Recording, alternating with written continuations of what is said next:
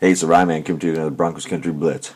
So we blanked the Titans at home, sixteen to nothing, to go two and four on the season. You know, you gotta think if that Jags game didn't go away from us or that Bears game, we'd be looking at three and three or four and two even, and possibly looking at tying it up for first place in the AFC West. But the past is the past. The season is what it is. But it's an interesting thought, right? But I think yesterday showed Vic Fangio's scheme is taking hold for sure. Uh, I think maybe all of us didn't believe that when you know we were being told that. It's just going to take time for the players to adjust. It's a completely new offense, completely new defense to a lot of these players. I think yesterday kind of showed um, that it's that it's clung on. I mean, seven sacks and three takeaways for the defense. Just an awesome day. And uh, you know, oldies but goodies got involved. Chris Harris and Derek Wolfe had big games as well. And once again, Alexander Johnson just keeps just keeps tearing it up for our defense. I mean, another great game yesterday.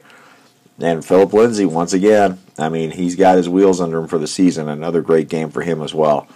You could say the offense looked a little lagging yesterday, but I think really they were just complimenting the defense. Um, you know, was at the game yesterday. Might might have been one of the boo birds when we went for the second field goal instead of going for it on fourth and one.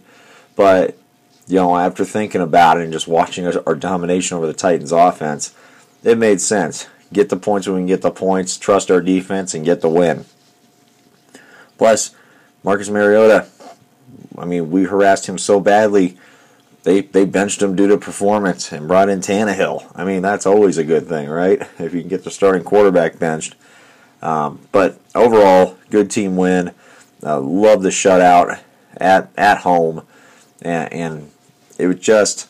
I think we've got our wheels under us. If if we can get Kansas City coming in here on a short week and they're struggling as well, um, that put us back in three and four, and and who knows what's going to happen in the AFC in the AFC actually overall just being such a thin conference in terms of uh, elite teams. You know you, you never know what can happen, but nice to have two wins in a row, and really just our our defensive line, our linebackers, um, our whole defensive scheme. I mean, we just not only did we harass the quarterbacks yesterday all day.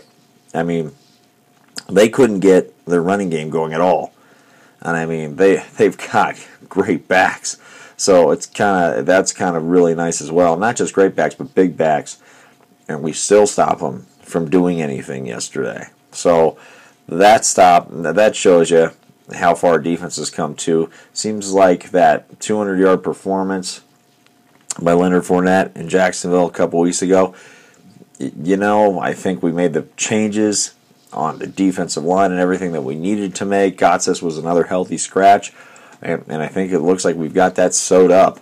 And the nice thing about Fangio is if we don't have it sewed up, he's going to find a way to sew it up by changing personnel out. He's not afraid to make those decisions.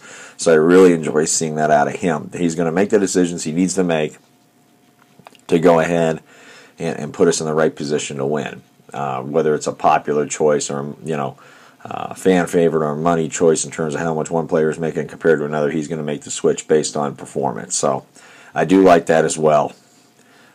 So great win.